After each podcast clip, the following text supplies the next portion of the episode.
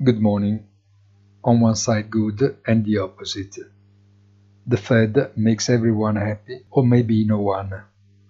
25 basis points hike is less than expected, but the confirmation that the upside process is not over and that there is no defined terminal rate leaves any scenario open. It is comforting to know that Powell is confident to reach the targeted inflation of 2% through moderate growth without recession, and perhaps paying a toll of a little less employment. But it is worrying to hear that nothing is how it used to be in the past, and it seems that we are sailing in some uncharted waters. Wall Street celebrates, the dollar breaks down, while as a result gold starts to rise again. Have a nice day and please visit our site easy-finance.it.